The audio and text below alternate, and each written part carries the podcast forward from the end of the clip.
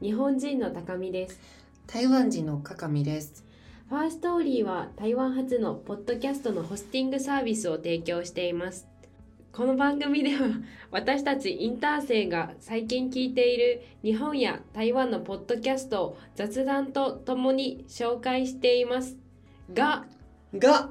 が本日はシーズン2ということでしてもっと私たちの「ファーストーリー」っていう番組を作った経緯とか、機能。機能とかも、あの紹介していけたらなと思ってます。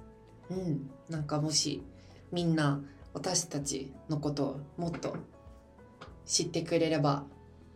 うん、もっと使えるんじゃないかな。なんか使ううちのサービスをぜひ、ねうん使ってみてください。確かになんか毎回始める時にさ「ファーストーリーは台湾発のポッドキャストのホスティングサービス」って言ってるけどあまりピンときてない人もいるしこうどんな機能があるかも多分みんな分かってないから、うんちょっと今後紹介していけたらな。そう、その通りです。で、しかも今回はまずあのファーストリーで一番で魅力的な機能から紹介していきたいと思います。ね気になるよね一番魅力的な一番ねいいところじいゃあっぱいあるね。いっぱいあるけど確かに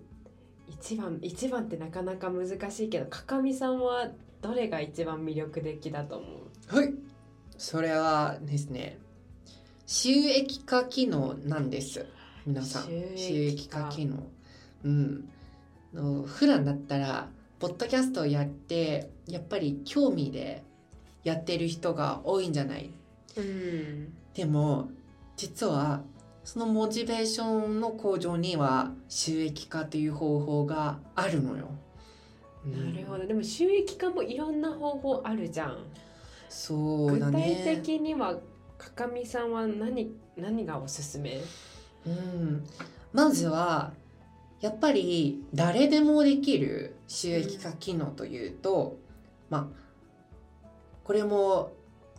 後で紹介するけど一番いい方法と私個人的には、うん。サブスクリプションという機能なの。えサブスクリプションってさよく聞くけどこうサブスクしてるみたいなサブスクライブって聞くけど具体的にはどんな内容なの？そうだね。ではちょっと説明させてもらおうかな。おうん願いします。サブスクリプションっていうのはやっぱり大体こうネットフリックスとかそういうあのまあ動画とか YouTube もあるし、うん。こういうサブスクリプションのことなんだけど実はポッドキャストもサブスクっていう機能もあるんですうちのサービスでは。おおで、まあ、毎月、まあ、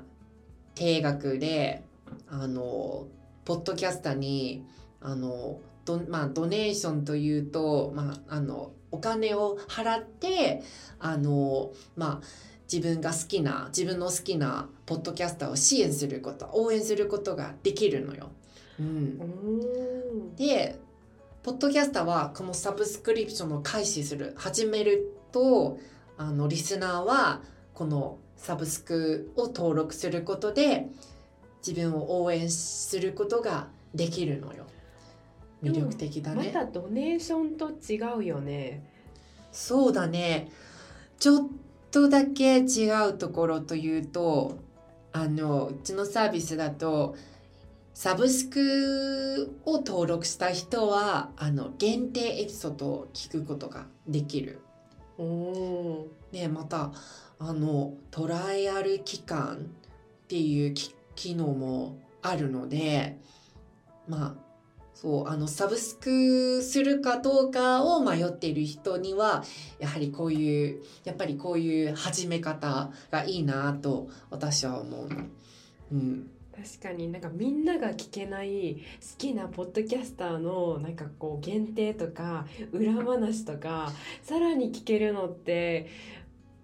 いいファンとしてはもうちょっと押すしかないよね。そうもっとこのポッドキャストに血がついつくことができるよね。ううんん、でポッドキャスターも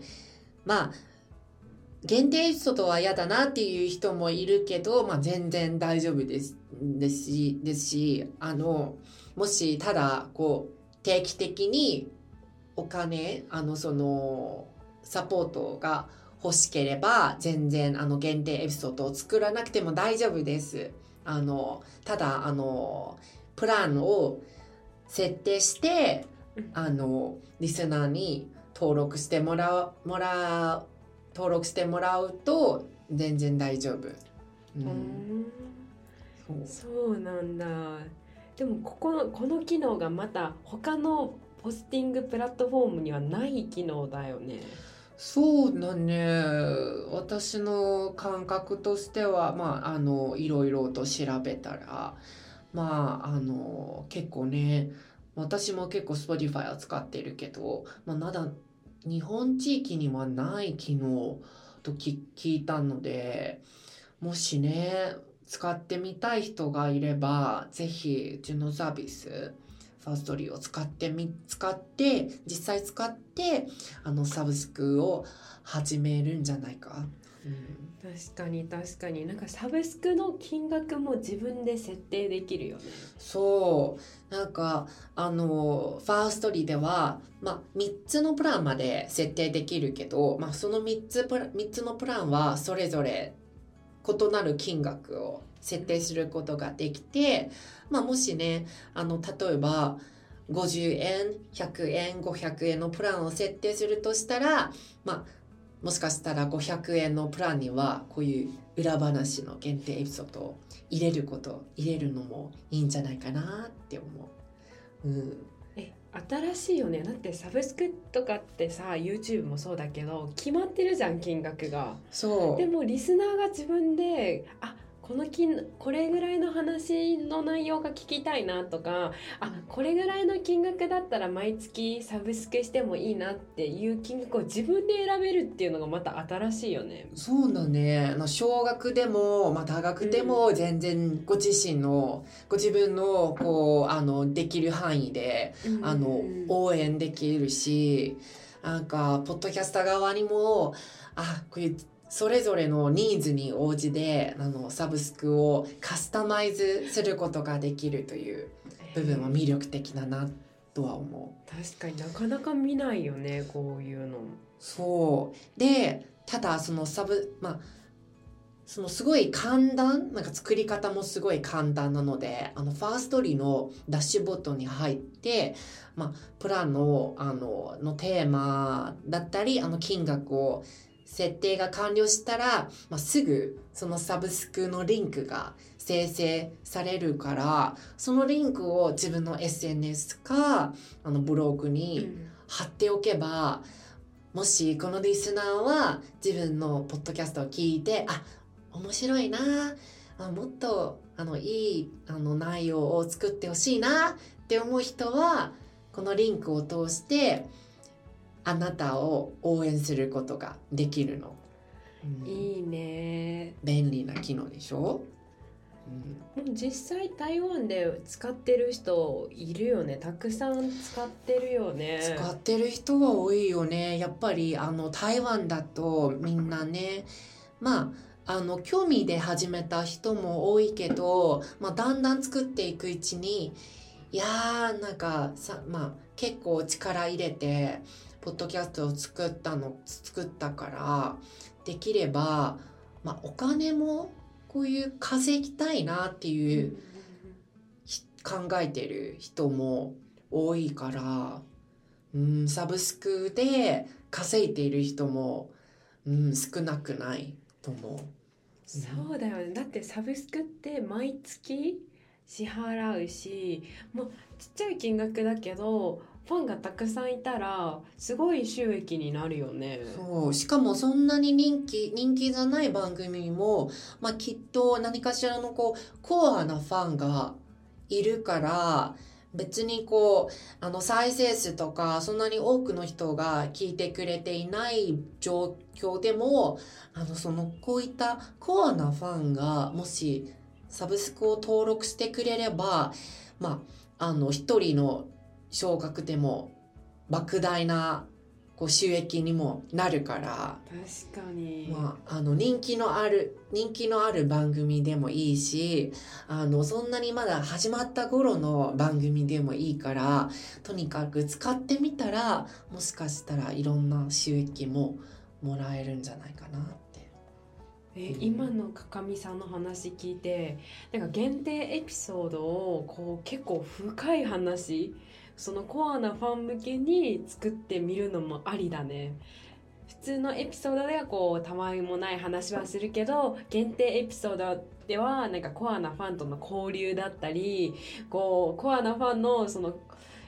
Q&A みたいな、うん。のもありだね。ね、ありだね。なんかいろんな使い方ができるよね。今聞いてて思った。なんかぜひあの私たちが考え、まあ、考えている方法以外にもいろんな活用する方かあの活用方法があるからぜひ使ってみてください。あの特にあの台湾ではすごい有名な、まあ、朗読系あの絵本の読むっていうようなコンテンツを制作しているあのポッドキャスターがいてあのそれは GK パパっていう方なんです。でこの方は、まあ、あの絵本を読んで、まあ、自分で物語を作って子供に向けの物語を作って、まあ、普通に公開しているエピソードもあればこういう限定より質の高いよりこう内容豊かの内容が限定エピソードに入れているからあのサブスクを登録してあのそういうこういう内容を聞きたい人はサブスクを登録して、まあ、応援っていう形で聞いているの。うん、そうだよねやっぱり限定っていうのはなんか日本人じゃないけど多分みんなそうだと思うんだけど限定っていう言葉にすごい弱い、うんそうだね。うん私私しか聞けないことってこと？って感じ。そうそれが登録したら聞けちゃう。うん。しかもなんか全然少額でもいいいいので、うん。ぜひ自分があのお好きな、うんうん。金額を決めて全然大丈夫そう。だ。ポッドガスポッドキャスター側も自分の好きな金額も決めれるしリスナー側も自分が払える金額で聞けるっていうのはいいね。お互いウィンウィンな感じ、そうだね。みんなにもあのもしねうん。収益化にサブスクに興味があればぜひファーストリーのサービスを使ってみてください。ぜひぜひ。今回はファーストリーの収益化機能について紹介しました。どうでしたか？この番組は週に1回更新しますので登録とコメントを待っています。ではまた来週バイバーイ